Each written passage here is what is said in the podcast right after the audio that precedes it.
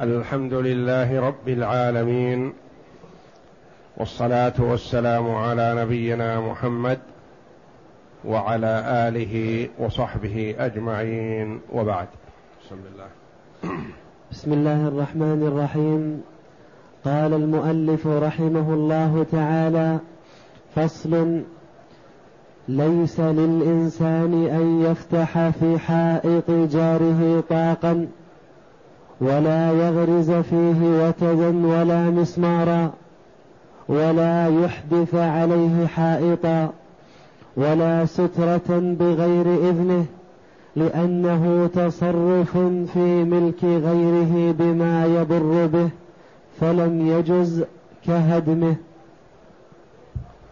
قول المؤلف رحمه الله تعالى ليس للإنسان أن يفتح في حائط جاره طاقا.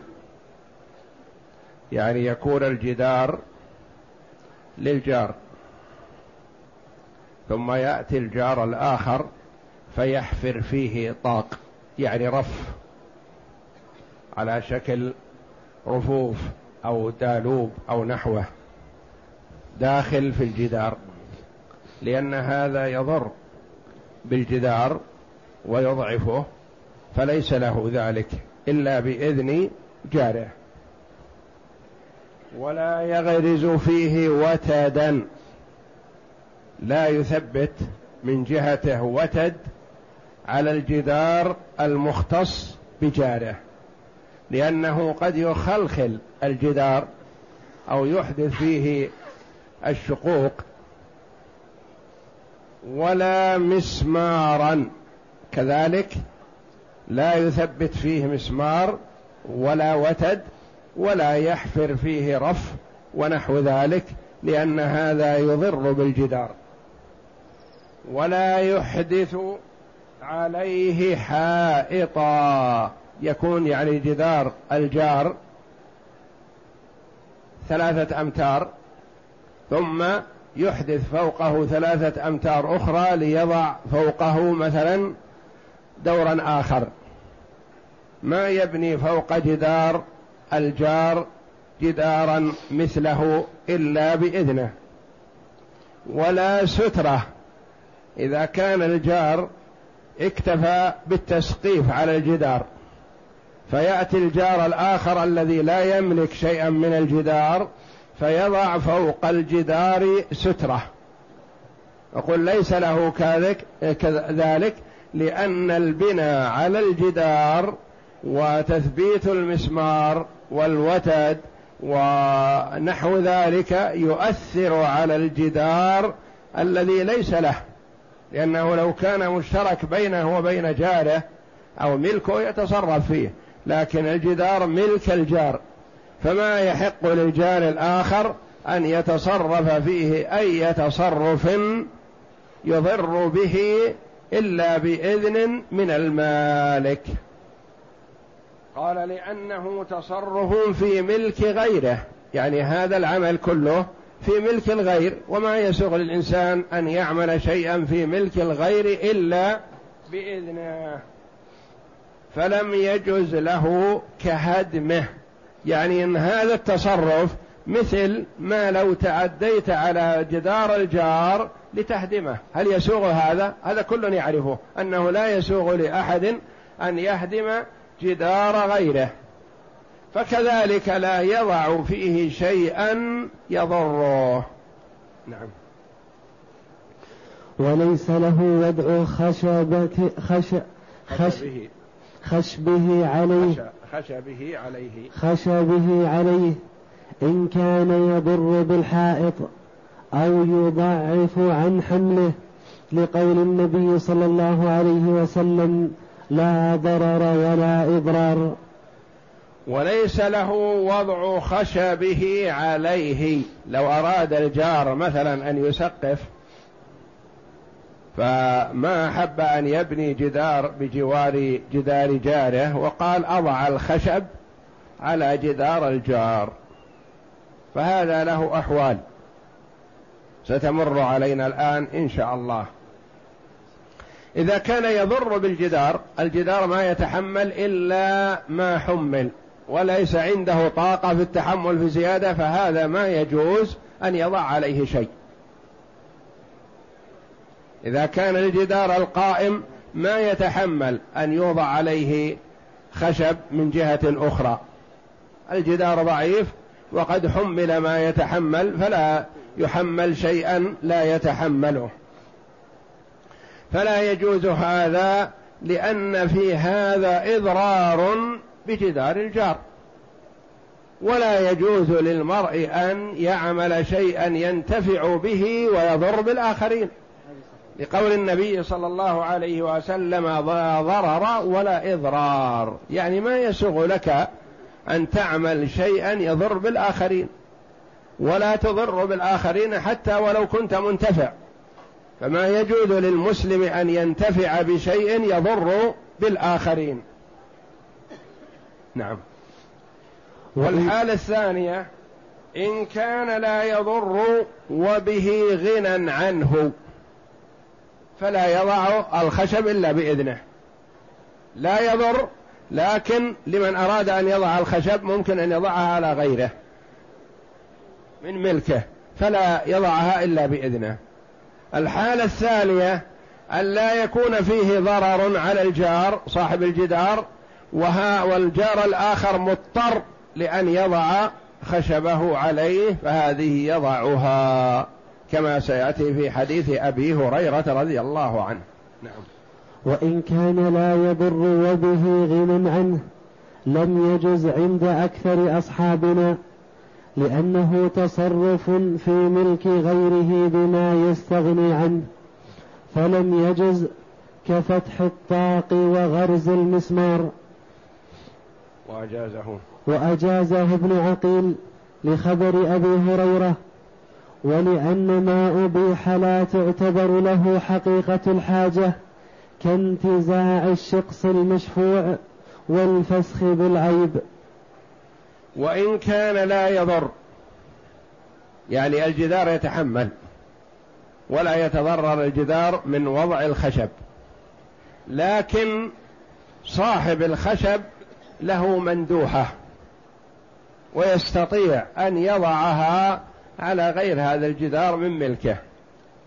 فقالوا لا يضعها إلا بإذنه. لا يضعها إلا بإذنه.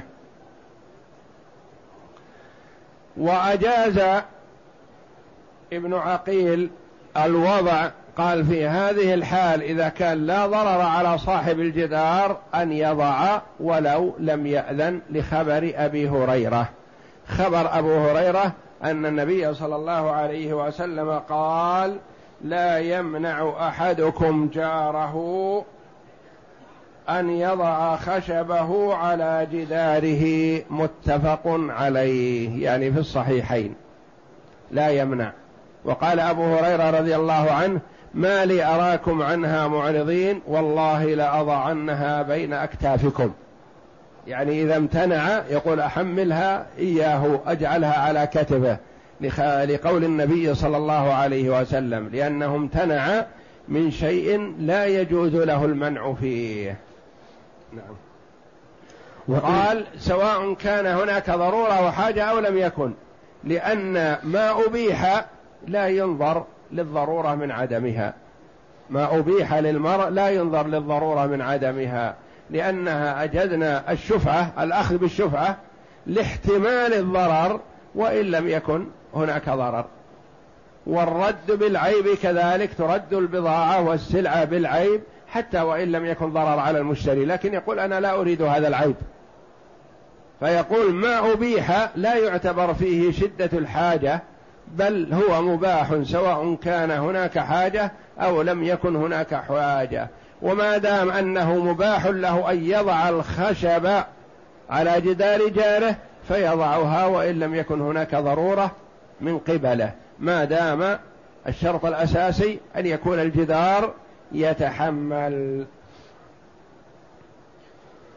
وإن احتاج إليه بحيث لا يمكنه التسقيف إلا به جاز. لما روي, لما روى أبو هريرة أن رسول الله صلى الله عليه وسلم قال لا يمنع أحدكم جاره أن يضع خشبه على جداره. متفق عليه. ولأنه انتفاع لا ضرر فيه دعت الحاجة إليه فوجب بذله كفضل الماء لبهائم غيره. يقول ما دام ليس فيه ضرر عليه والجار محتاج فيضع الخشب على جدار جاره. إذن المسألة فيها ثلاثة ثلاث حالات. الحالة الأولى أن يكون الجدار يتضرر من وضع خشب الجار عليه أو لا يحتمل. فهذه لا يضعها لأنه لو وضعها ضر بجاره. ولا ضرر ولا إضرار. الحالة الثانية أن لا يكون هناك ضرر لكن ليس هناك حاجة ملحة من قبل الجار قال لا يضعها إلا بإذنه. الحالة الثالثة أن لا يكون هناك ضرر ولا إضرار والجدار يتحمل والرجل محتاج.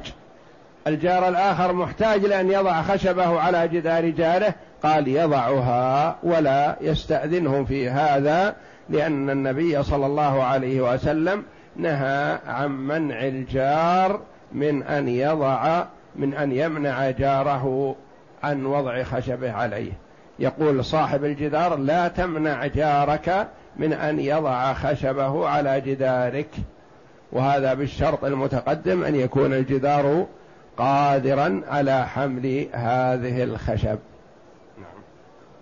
ولأنه انتفاع لا ضرر فيه وهذا سائغ شرعا أن الإنسان ينتفع بحق غيره وما دام أنه لا ضرر عليه. مثل من يجلس في ظل جدار جاره مثلا أو غير جاره. ما يقال له قم هذا الظل للجار. يقول أنا أنتفع بالجلوس بالظل ولا ضرر على صاحب الملك والجدار. كفضل الماء لبهائم غيره. إنسان عنده ماء زائد عن حاجته. وجاءه شخص صاحب بهائم. يريد أن يسقي بهائمه من هذا الماء. لا يجوز له أن يمنعه لأن هذا الماء زائد عن حاجته. وسقي البهائم لحفظها لئلا تموت عطشا. بخلاف الآدمي فهو يجب أن يسقيه. لكن سقي البهائم مؤكد لئلا تتلف. فوجب بذله كفضل الماء لبهائم غيره. يعني آه البهيمة يحافظ عليها ولا يجوز للإنسان أن يهملها أو يجعلها تعطش. أو تموت عطشا والماء موجود يبذل لها. وذكر القاضي وأبو الخطاب أنه لا يجوز إلا لمن ليس له إلا حائط واحد ولجاره ثلاثة. القاضي أبو يعلى وأبو الخطاب بن عقيل رحمهم الله قالوا لا يجوز أن يضع المرء خشبه على جدار جاره إلا في حال الضرورة. نقول متى تكون ضرورة؟ يقولون رحمهم الله إذا كان صاحب الخشب ما عنده إلا جدار واحد. وجاره محيط به من ثلاث جهات. فهو مضطر لأن يضعها فيضعها حينئذ. أما إذا لم يكن هناك ضرورة فلا. وهذا اجتهاد منهما رحمهم الله.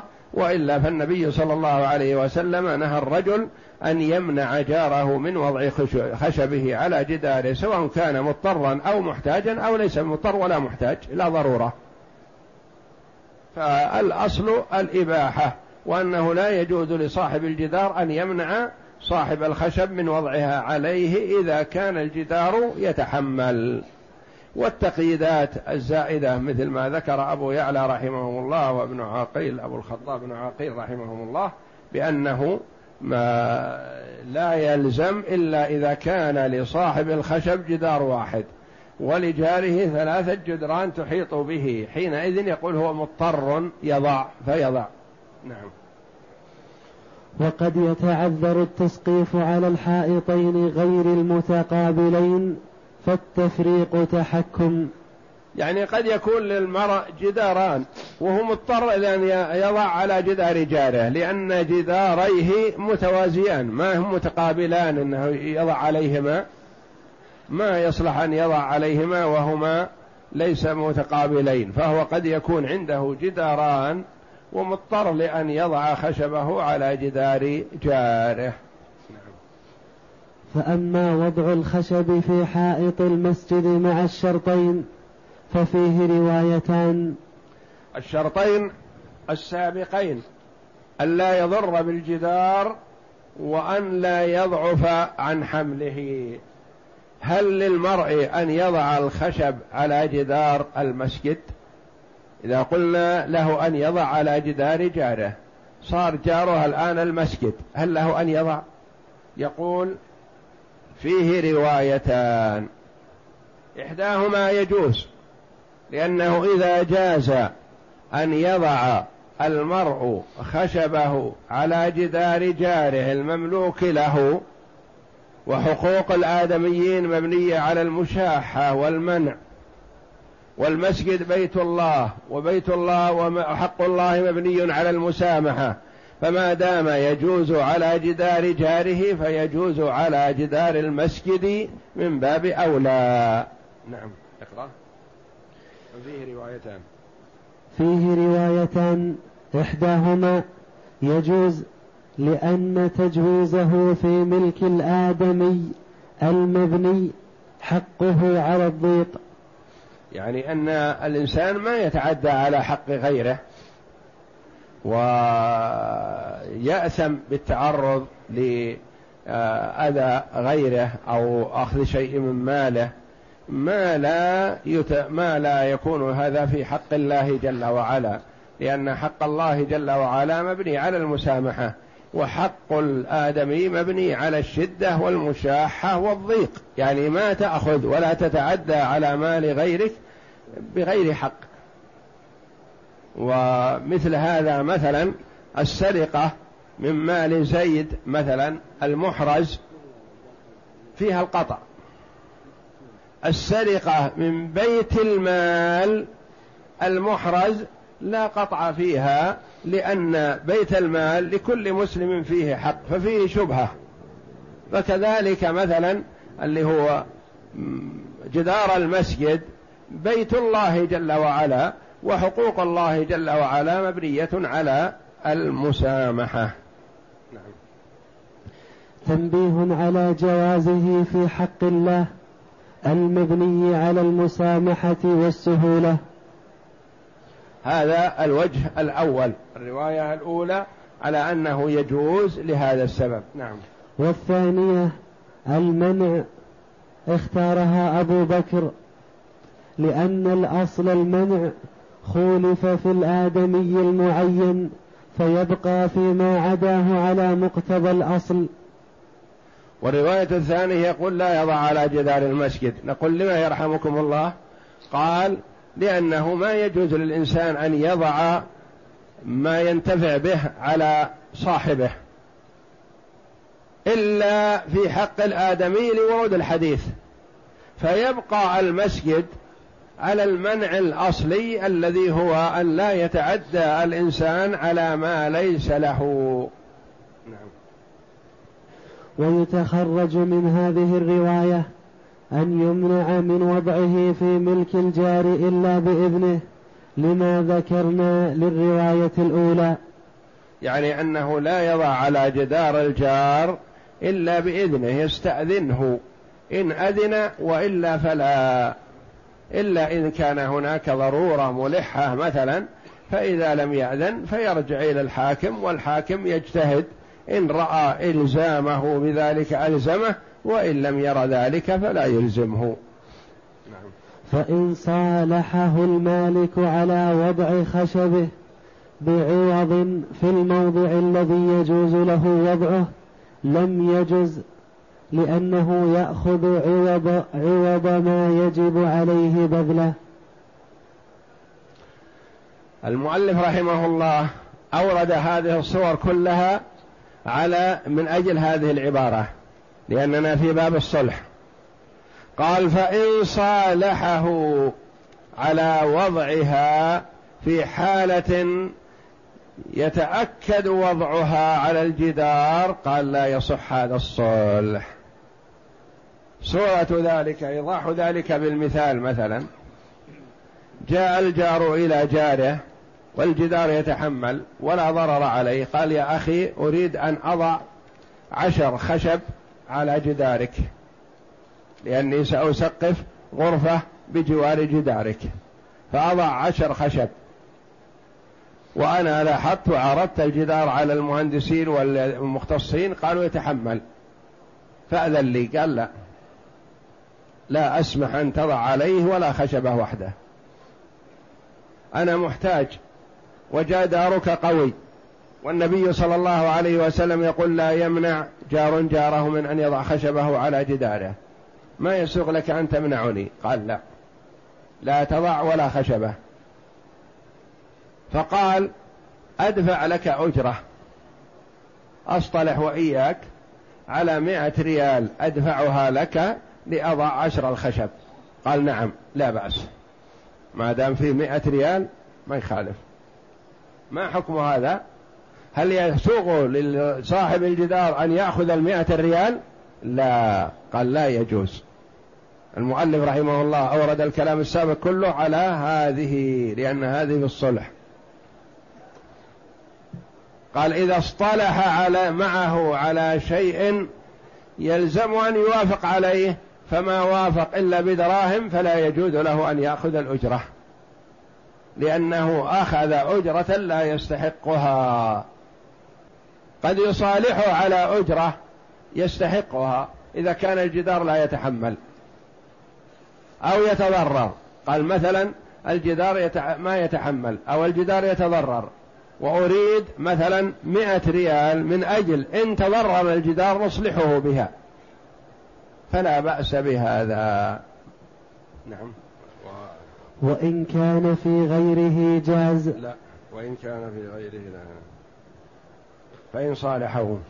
فإن صالحه المالك على وضع خشبه بعوض في الموضع الذي يجوز له وضعه لم يجز لأن يعني لم يجوز أن يأخذ العوض لأنه يسوء يجوز له لا يتعين عليه أن يسمح لجاره بوضع الخشب. نعم. لأنه يأخذ عوض ما يجب عليه بذله. ولا يسوغ للإنسان أن يأخذ عوض على ما يجب عليه بذله. نعم. وإن كان في غيره جاز سواء مثل لو جاءك شخص يريد الماء وهو مضطر للماء. إن لم تسقه مات. فأبيت أن تعطيه الماء إلا بقيمة فلا يسوغ لك. والقيمة هذه لا تحل لك لأنه يجب عليك بذل الماء لإنقاذ المعصوم من الهلكة. بخلاف ما إذا كان سيحمله معه فمن حقك أن تبيعه عليه. لا بأس. أما إذا كان مضطرا إليه سيشربه فلا يسوغ لك بيعه. نعم. سواء كانت إجارة معلو إجارة في مدة معلومة أو على التأبيد بشرط كون الخشب معلوم برؤية أو صفة. وإن كان في غيره يعني في غير ما يلزم الموافقة عليه. يعني في حالة كون الجدار ما يتحمل أو يتضرر فأخذ الأجرة جاز. جاز سواء كانت إجارة في مدة معينة. يقول بضع الخشب هذه لمدة خمس سنوات مثلا. أو أبضع الخشب هذه إلى الأبد. مستمرة ما دام الجدار باقي. نعم. بشرط كون الخشب معلوم برؤية أو صفة والبناء معلوم وآلته معلومة. بشرط كون الخشب معلوما برؤية أو صفة. يعني ما يقول بضع خشب على جدارك لا بد أن تحدد هذه الخشب. كم هي؟ ولمسافة مثلا خمسة أمتار عشرة أمتار أقل أكثر لأنها بمثابة التأجير. فلا بد من تحديد الشيء ومعرفته لأنه فرق بين أن يضع خشبتين مثلا على جداره أو يضع عشرين خشبة. ومتى زال الخشب ويعرف البناء الذي فوقها عليها ماذا سيكون. هل هو طويل أو قصير؟ دور واحد أو أدوار متعددة وهكذا. نعم. ومتى زال الخشب لسقوط الحائط أو غيره؟ فله إعادته لأنه استحق بقاءه بعوض فإن سقط الجدار والمرء قد استأجره فأعيد مرة أخرى فله أن يضع الخشب عليه لأنه استحق ذلك. نعم. ولو كان له رسم طرح خشب فصالحه المالك بعوض على ألا يعيده عليه. أو ليزيله عنه جاز لأنه لما جاز أن يصالح على وضعه جاز على نزعه. ولو كان له رسم طرح خشبه يعني الجار واضع خشبه على جدار جاره من القديم فأراد صاحب الجدار أن يصلح مع صاحب الخشب أن يزيلها عنه. فله ذلك لأنه ما دام يصح الصلح على وضعها فيصح الصلح كذلك على إزالتها. فمثلا الجدار المالك له أحد الجارين المالك للجدار والآخر قد وضع عليه الخشب يأتي المالك للجدار ويقول يا أخي لك خشب على جداري وأنا أريد أن أزيل هذا الجدار لأنه من الطين. وأريد أن أبنيه من الإسمنت والحديد. فأريد منك أن تزيل خشبك عن جداري. قال لا يا أخي خشبي مالك. خشبي من القديم موضوع على جدارك. فما يسوغ لك أن تنقلها أو تبعدها عن جدارك. خشبي مالك في جدارك. مستحق. قال يا أخي بإمكانك أن تبني بجوار جداري جدارا آخر يحمل خشبك وأعطيك مقابل هذا خمسة آلاف. وأنا أهد جداري وأبنيه كيفما شئت. فاصطلح على هذا جاز. أو أن الجدار انهد فيقول صاحب الخشب ابن جدارك من أجل أن أضع خشبي. فيقول لا يا أخي أنا سأبنيه لكن لا أريد أن تضع خشبك عليه. يقول خشبي يستحق الوضع. قال أعطيك مقابل ولا تضع. خشبك على جداري. جاز ذلك. لأنه يجوز أن يصلح معه على وضع الخشب عليه فجاز له أن يصلح معه على عدم وضعها إذا كانت موضوعة من قبل. أو ليزيله عنه يعني إذا كانت موضوعة فطلب منه إزالتها فله أن يصلح معه لكن لا يزيلها بدون مقابل إلا برضا. لأنه لما جاز أن يصالح على وضعه جاز أن يصالح على نزعه. والله أعلم. وصلى الله وسلم وبارك على عبده ورسول نبينا محمد وعلى آله وصحبه أجمعين.